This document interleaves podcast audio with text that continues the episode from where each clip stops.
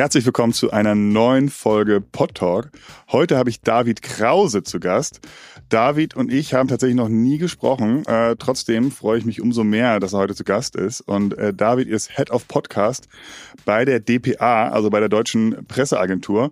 Und ja, aber auch schon länger im Podcast-Business unterwegs. Und äh, darüber will ich heute mit ihm sprechen und äh, bin sehr gespannt auf seine Antworten. Aber erstmal, moin David.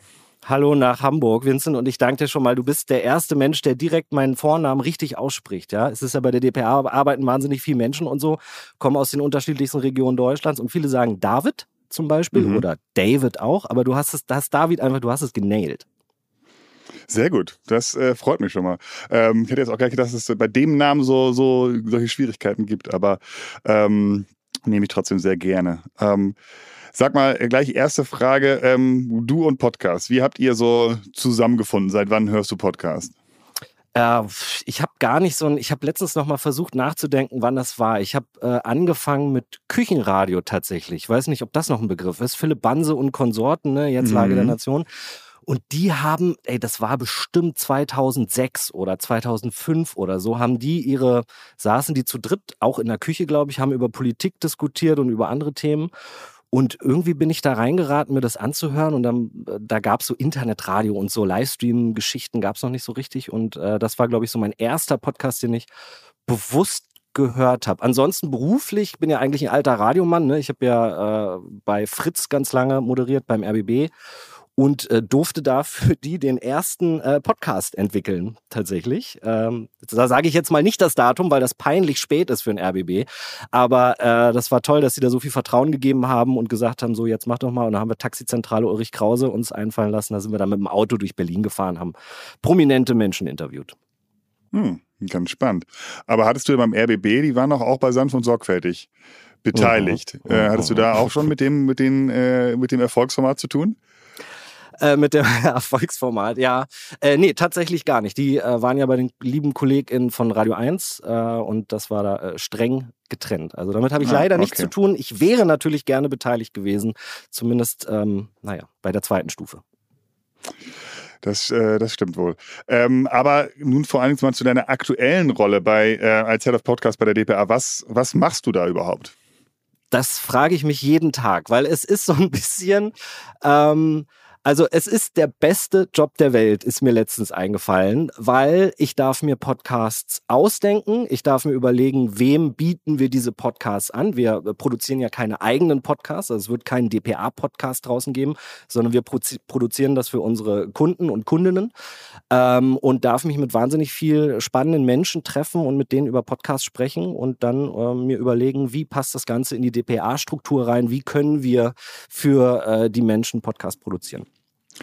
Kannst du das nochmal ein bisschen genauer erklären? Also ihr werdet beauftragt, äh, wer sind eure Kunden sozusagen und was, was ist genau eure Leistung, eure redaktionelle Leistung? Ähm, aber genau, sag mal, führ gerne mal aus. Genau, also es ist ein bisschen kompliziert, weil äh, man muss dazu die DPA-Struktur so ein bisschen verstehen. All unsere KundInnen, also ne, alle großen Medienhäuser, Verlagshäuser, Fernsehsender, Radiosender und so weiter, sind ja gleichzeitig auch unsere Inhaber. Ne? Die DPA gibt es seit 1949 und da hat man sich überlegt, man braucht ein Firmenkonstrukt, was nicht gleichgeschaltet werden kann. Und deshalb ist man da in diese, in diese Situation äh, gekommen, hat sich das überlegt, was ich ehrlich gesagt ziemlich äh, genialen Einfall äh, finde. Ähm, das bedeutet aber gleichzeitig auch, dass die DPA keine Konkurrenzprodukte für ihre Kundinnen auf den Markt bringen kann, was natürlich auch alle sind, irgendwie, irgendwo. Mhm. Äh, das bedeutet, wir treten auf, ähm, sagen wir mal, keine Ahnung, auf die ARD zu, auf äh, die SZ oder auf die Funke Mediengruppe oder Spotify, Podimo und so weiter, alle möglichen ähm, Verlagshäuser, Medienhäuser und äh, pitchen denen vierteljährlich so 15 bis 20 Podcast-Ideen, die wir uns ganz gut vorstellen könnten, wo wir Zugänge haben, wo wir mhm. JournalistInnen mhm. haben, die da schon recherchiert haben. Oder aber auch andersrum, das wäre der andere Weg, die ganzen Kundinnen können auf uns zukommen und sagen, ey, wir brauchen irgendwie einen Daily News Podcast, äh, wir brauchen irgendwie einen investigativen Podcast zu dem und dem Thema. Könnt ihr das umsetzen? Und das machen wir zum einen durch JournalistInnen, die wir natürlich on board haben, weil man sich das so ein bisschen vorstellen kann, als ob die DPA in-house eine Produktionsfirma gegründet hat, die aber mit dem Daily Business der DPA gar nichts zu tun hat. Ja, Aber wir können immer auf die Kompetenzen der DPA zurückgreifen, auf die Korrespondentinnen, mhm. auf die ganzen äh, Redaktionen und so weiter. Und äh, genau, das ist so ein bisschen das Konstrukt dahinter. Okay, aber ihr macht es nicht nur für die öffentlich-rechtlichen, sondern auch für, ich sag mal, Medienhäuser aller Art. Mhm. Wo, wo ist denn die Grenze gezogen? Wenn man jetzt sagt, mh, mm, Telekom, Magenta mhm. Sport und äh, Magenta Streaming und so, könnten die auch über euch Podcast machen? Tendenziell kann bei uns jeder einen Podcast machen. Es ist natürlich die große Frage, haben wir zu dem Zeitpunkt, haben wir Kapazitäten dafür? Ist das mhm. der Podcast, der gemacht werden soll? Passt der denn auch überhaupt? Weil wir wären, also es wäre zum Beispiel sinnlos, wenn wir jetzt so einen Comedy-Podcast produzieren würden. Ja, das würde irgendwie nicht passen. Das passt nicht zur Marke DPA. Und ähm, deshalb äh, denke ich mal, also klar, Telekom könnte natürlich gerne zu uns kommen und einen Podcast produzieren lassen. Und wie, inwiefern steht denn da DPA noch drauf? Also wie bekommen das die HörerInnen mit, dass es von einem DPA-Produkt ist? Unser erster äh, Podcast, den wir jetzt in Co-Produktion mit äh, Spotify gemacht haben, heißt ja Troll Army, Russlands Krieg im Internet. Ist jetzt gerade fertig produziert mhm. worden, sechs Folgen.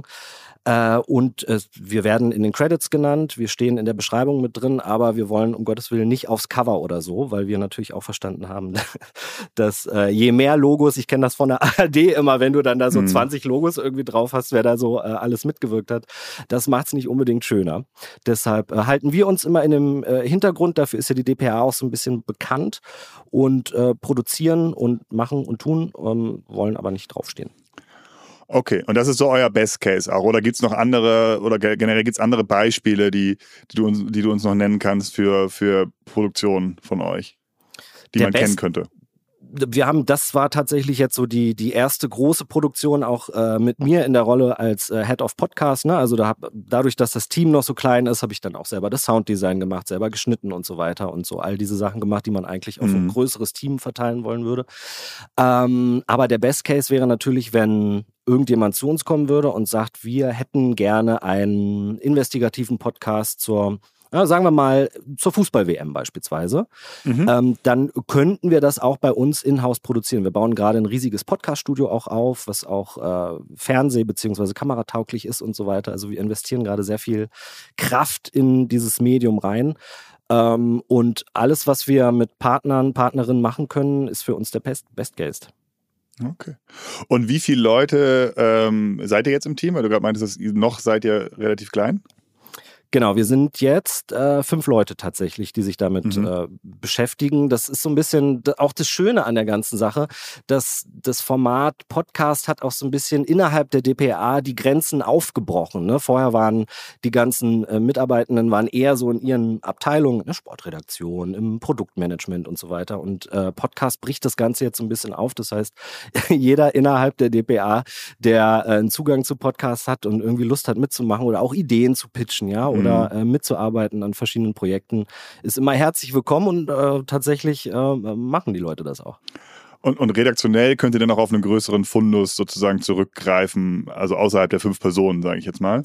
Das ist ja das, das ist tatsächlich, ja, da sagst du was, das ist tatsächlich das Krasse ja. an der DPA, ne? Das, die DPA hat irgendwie weit über 1000 MitarbeiterInnen weltweit.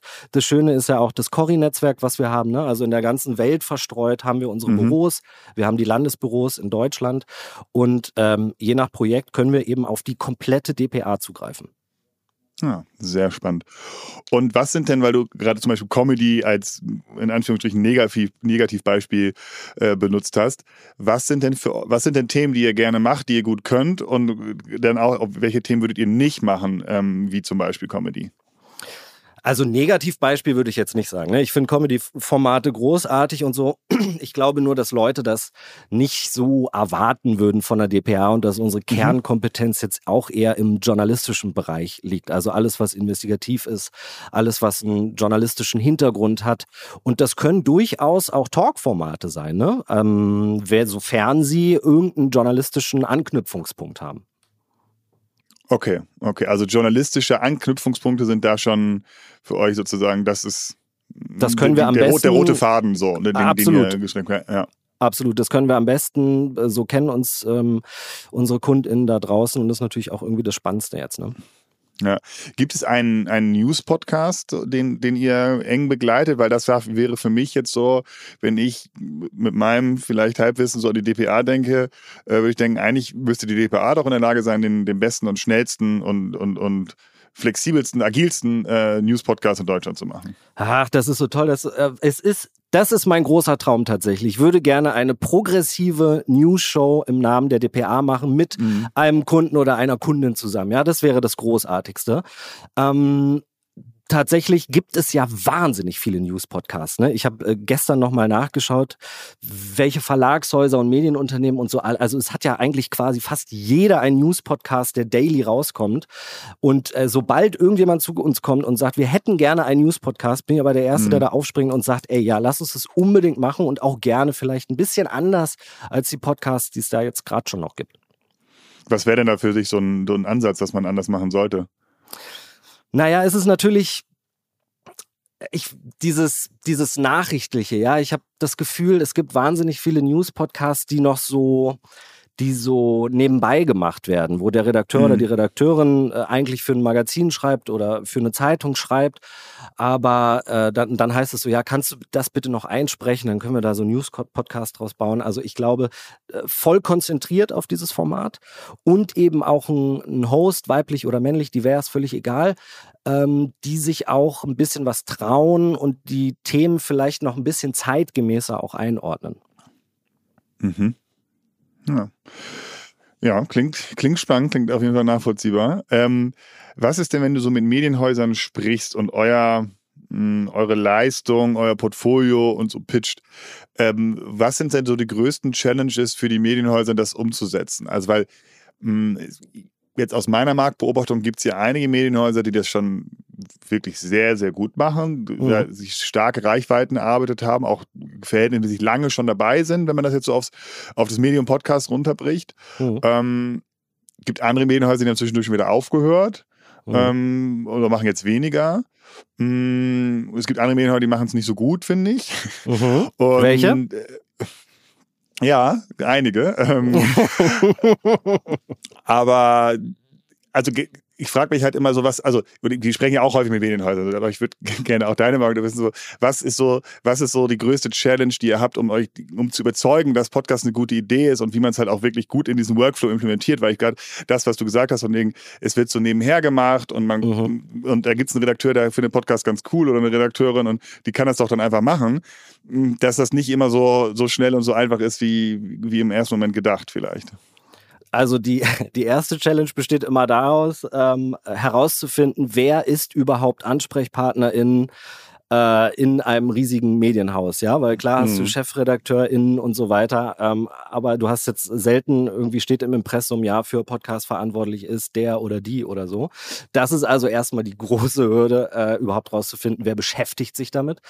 Und äh, dann würde ich sagen, wenn man tendenziell einen Podcast zu machen, ist immer eine gute Idee. Also mhm. wirklich, zweifelsfrei würde ich das immer sagen, würde ich auch in zehn Jahren noch sagen, habe ich auch vor zehn Jahren schon gesagt. Aber ähm, ich glaube, wenn man Leute überzeugen muss heutzutage noch 2022, das ist schon, das ist dann schon echt hart.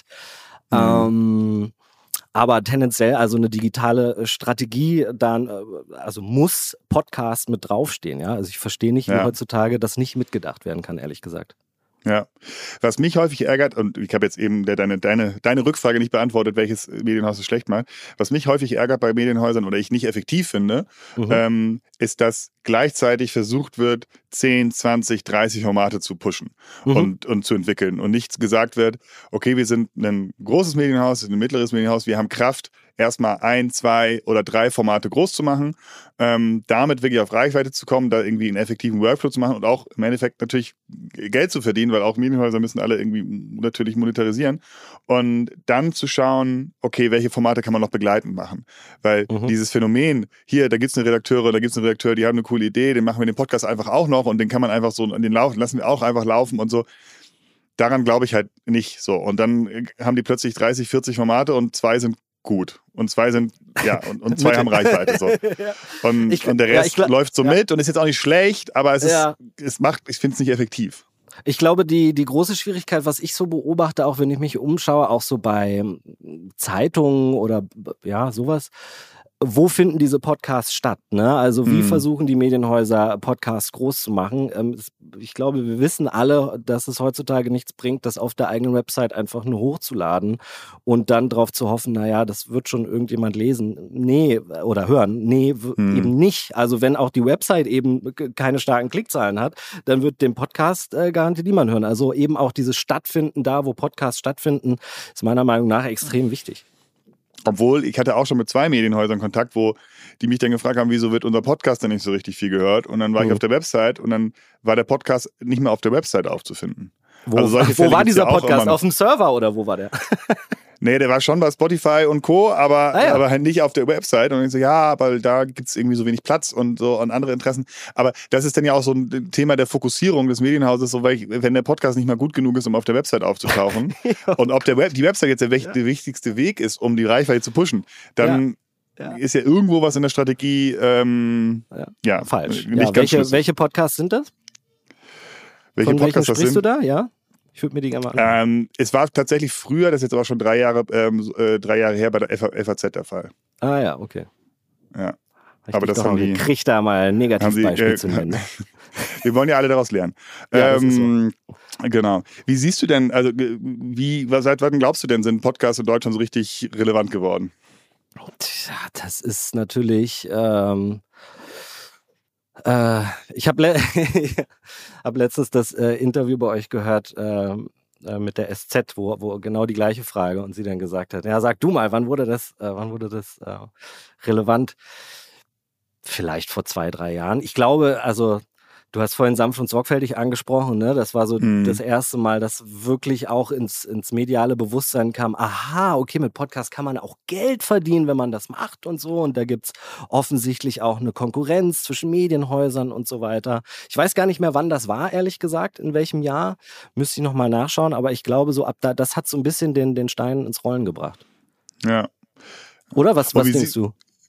Ja, ähnlich. Also ich glaube, sanft, sanft, sanft und sorgfältig hatte schon eine große, hat schon eine große Relevanz für den deutschen Markt. Ne? Mhm. Ähm, da ist schon eine Menge, eine Menge passiert. Ich glaube auch, dass das Coronavirus-Update eine große Rolle gespielt hat für den deutschen Markt jetzt, Mhm. ähm, weil da irgendwie auch nochmal ganz andere Zielgruppen darauf aufmerksam geworden sind ähm, und sich auch andere äh, Medien sozusagen aus dem Podcast bedient haben und darüber berichtet haben. Und das war so die, der Ursprungsquelle, war einmal Christian Drosten hat jetzt gesagt im Podcast. Ähm, das war so eine Entwicklung, auf die ich lange gewartet habe, weil ich das im US-Markt häufig beobachtet habe, dass ähm, dort Podcast quasi der Ursprung der News war. Ich, fi- ich Und, finde das, find das wahnsinnig interessant, was du sagst, weil äh, ich war ja lange Zeit bei Studio Bummens auch als Creative äh, Producer unterwegs. Und äh, da hat man ja dann irgendwie einfach mal Luppen gemacht, ne? dieser Podcast Mhm. mit den Großbrüdern, Toni Groß, Fußballer.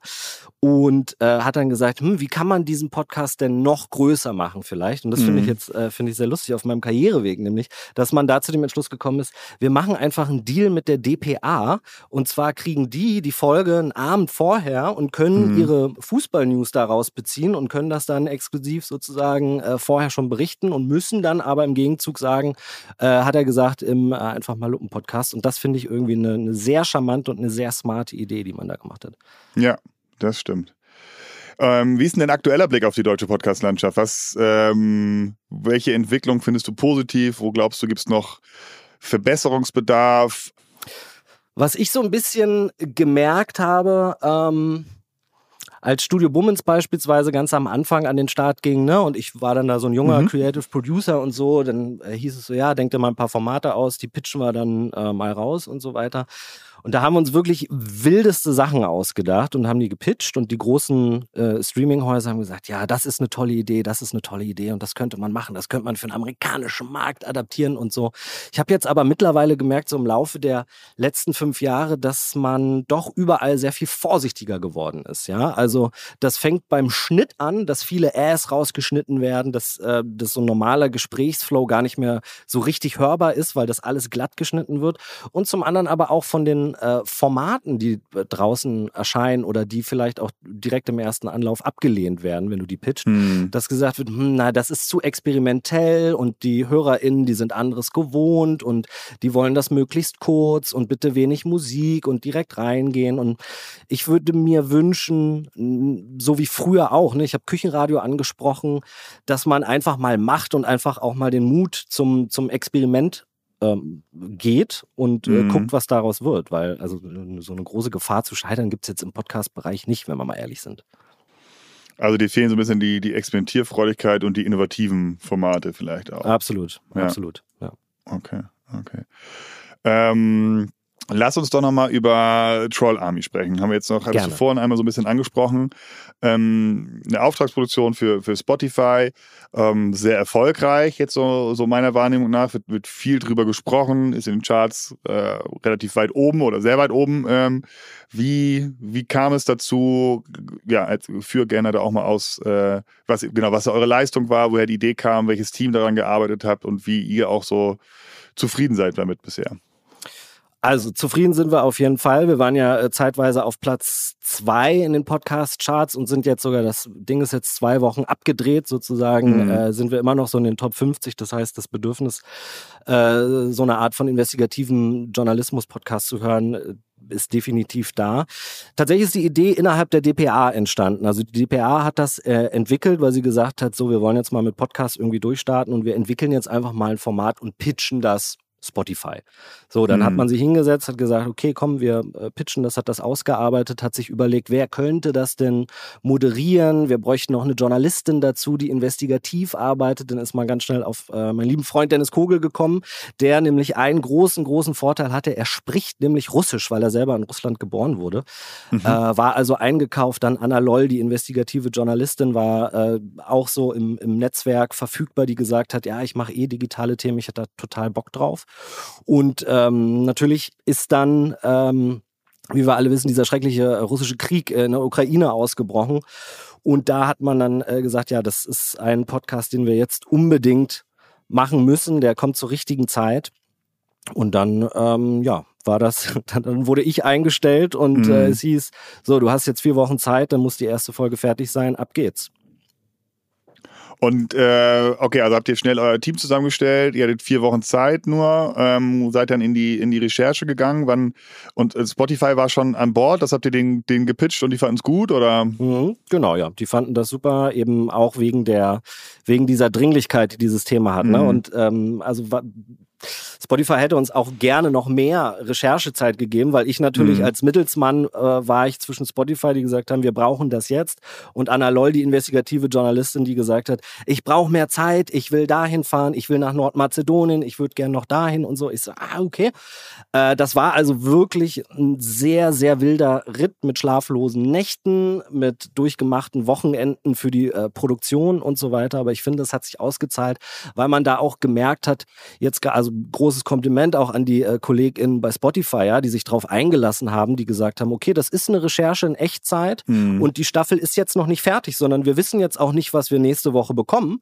Äh, aber das wird sicherlich gut, weil die DPA macht das schon und ähm, mhm. wir haben das eben gemacht und ähm, es hat, ja äh, sehr, sehr viel Spaß gemacht. Aber danach war auf jeden Fall erstmal runterkommen und so ein bisschen die, das Tempo auch wieder rausnehmen und so ein bisschen wieder zur Vernunft kommen. Und was, was ist denn so das größte Learning, was ihr da aus der Produktion gezogen habt? Weil das, das klingt ja tatsächlich schon relativ spektakulär. Ja, ich glaube, das größte Learning, aber das kannst du bei solchen Formaten einfach nicht anders umsetzen. Ich hätte einfach so gern noch mehr Zeit gehabt, um noch, ähm, noch mehr Sachen zu beleuchten und mhm. noch mehr ähm, einfach noch mehr zu machen. Das heißt, also ich hätte zumindest gerne schon, als ich angefangen habe, bei der DBA zu arbeiten, so irgendwie so zwei Folgen oder so fertig gehabt, weißt du, dass man noch so ein bisschen, noch so ein bisschen Puffer hat. Das war so das Learning, aber es, wie gesagt, das lässt sich in so einer Echtzeitrecherche auch nicht anders umsetzen. Es ist ja auch umso spannender, wenn die, also sowohl die HörerInnen als auch Spotify, als auch wir nicht wissen, was nächste Woche passiert, sondern ja. wir sind in Nordmazedonien und äh, hoffentlich kriegt unsere investigative Journalistin eine gute Story und wenn nicht, ja, dann ist es halt nicht so, aber that's hm. Journalism, ja. Also du kannst, äh, das kannst du nicht inszenieren. Ja. ja. Ähm, Dann kommen wir auch schon zur, zur letzten Frage sozusagen. Was ist so denn dein, dein Blick auf die nächsten, nächsten Monate oder auf das nächste Jahr äh, vom Podcast-Business? Was, was erwartet uns dort? Tja, Und wenn was ich, vielleicht nochmal Zusatzfrage, was erwartet uns von der DPA? Was erwartet uns von der DPA? Einiges. Wir sind gerade in vielen Ja. Gesprächen. Ich bin, das ist gerade meine Hauptaufgabe auch tatsächlich für uns natürlich zu werben klingt immer so doof, aber Leute zu treffen und darauf aufmerksam zu machen, dass es die DPA jetzt auch als äh, Podcast-Produktionsstudio äh, gibt. Ne? Wir haben zum Mhm. Beispiel auch ein schönes Feature. Äh, uns jetzt seit einem Jahr gibt's das, glaube ich, ähm, das wunderbare Audio Hub, wo äh, alle Podcast-Macherinnen ähm, sich anmelden können und können dort au- aus dem Archivmaterial der DPA sich Töne ziehen. Das ist natürlich wunderbar, Mhm. ne? wo Rechte geklärt sind und so. Also, dass du eben, und das hoffe ich auch, dass uns das so ein bisschen auf dem Podcast-Markt erwartet, dass es noch mehr Inhalte gibt, noch mehr spannende Recherchen, noch mehr, mh, auch noch mehr Mut, was Produktion angeht. Also auch den Mut, ein bisschen mehr Geld in die Hand zu nehmen und einen Musikkomponisten oder eine Komponistin zu engagieren, schöne Soundtracks äh, äh, Mhm. zu komponieren, mehr mit Tönen zu spielen und so weiter. Und äh, das hoffe ich. Ich weiß nicht, ob uns das erwartet äh, in Zukunft, aber ich könnte mir schon vorstellen, dass der, der Hype ist noch real, wie man so schön sagt. Und Mhm. ähm, ich hoffe, dass er noch lange nicht aufhören wird. Denke ich auch nicht. Das klingt doch sehr gut. Ähm, auch, auch für uns sozusagen oder für alle, die in dem, in dem Markt zu tun haben. Ja. Oder hast du das David. Gefühl, es ist bald zu, zu, zu Ende? Nee, überhaupt nicht. Was denkst du? ähm, Also auch sehr positive Entwicklung bei uns. Ich ähm, weigere mich gerade so oder länger schon so ein bisschen diesen, diesen Begriff Hype zu benutzen. Mhm. Das fiel mir gerade nur darauf, weil, weil du auch gerade Hype verwendet hast, weil ich finde, Hype ist halt so ein Hype-Cycle, ist halt wirklich so, also ganz steil hoch und dann ähm, halt auch wieder steil runter. So, so Clubhouse war für mich ein Hype. Mhm. Ähm, und, und, und Podcast ist ja, wenn du bist ja auch schon seit äh, jetzt vier, fünf Jahren oder so im, im Podcast-Business unterwegs. Also es ist ja eher ein, ein, ein ist ein Trend, ist aber ein, ein lang anhaltender Trend, der sich halt positiv entwickelt. So. Und Mhm. ähm, das sehe ich auch weiterhin. Also und da mache ich mir auch keine Sorgen äh, für die nächsten zwei, drei, vier Jahre. Ich finde, das ist immer so ein realistischer Zeitraum, den man auch überblicken kann, dass das so äh, weitergehen wird. Also tatsächlich kann ich mir vorstellen, dass, ähm, dass das Medium Podcast jetzt einfach dazu gekommen ist. Ich würde Ja, mich weigern zu sagen, das hört irgendwann auf. Ne? Also Ja. ich denke, es ist jetzt einfach ein weiteres Medium, was jetzt gerade irgendwie große Aufmerksamkeit erfährt. Aber ich glaube, dass das Ja. in zehn Jahren zum Beispiel völlig normal ist, Ja. dass Medienhäuser oder so natürlich einen Podcast haben. Ja, spannend finde ich da halt zum Beispiel auch noch so crossmediale Geschichten, ne, die meiner Meinung nach für Podcasts noch nicht richtig ausge, ausgereizt sind. Was kann man mit Video und Bewegtbild oder mit ja, Online, Print, whatever zusammen machen? Ähm, das ist, glaube ich, auch noch überhaupt nicht ausgereift. Äh, und das vielleicht funktioniert das auch erst, wenn Podcast so richtig gesettelt ist und richtig normal integriert ist, wie du es gerade beschrieben hast, und einfach da ist, dass man auch denkt, ja gut, dann lass uns das doch halt irgendwie zusammen machen. Ne? Und äh, das, äh, glaube ich, hat auch nochmal sehr viel Potenzial für innovative, besondere Konzepte und auch ja für nochmal besondere Hörerlebnisse oder Content-Erlebnisse sozusagen für alle HörerInnen oder LeserInnen oder ZuschauerInnen. Das denke ich auch zum Beispiel. Also vor allen Dingen gerade so abgefilmte Interviews kennen wir ja alle, ne? aber vor allen Ja. Dingen eben in diesem investigativen journalistischen Bereich, wo die DPA jetzt unterwegs ist mit Podcasts. Da finde ich es halt spannend, sich Dinge zu überlegen ne? und zu schauen, Mhm. wie kann man das eigentlich abbilden, ohne jetzt einen klassischen YouTube-Film oder so zu machen, sondern wirklich den Podcast mit zu integrieren und so. Ja, wahnsinnig Ja. spannend, das stimmt.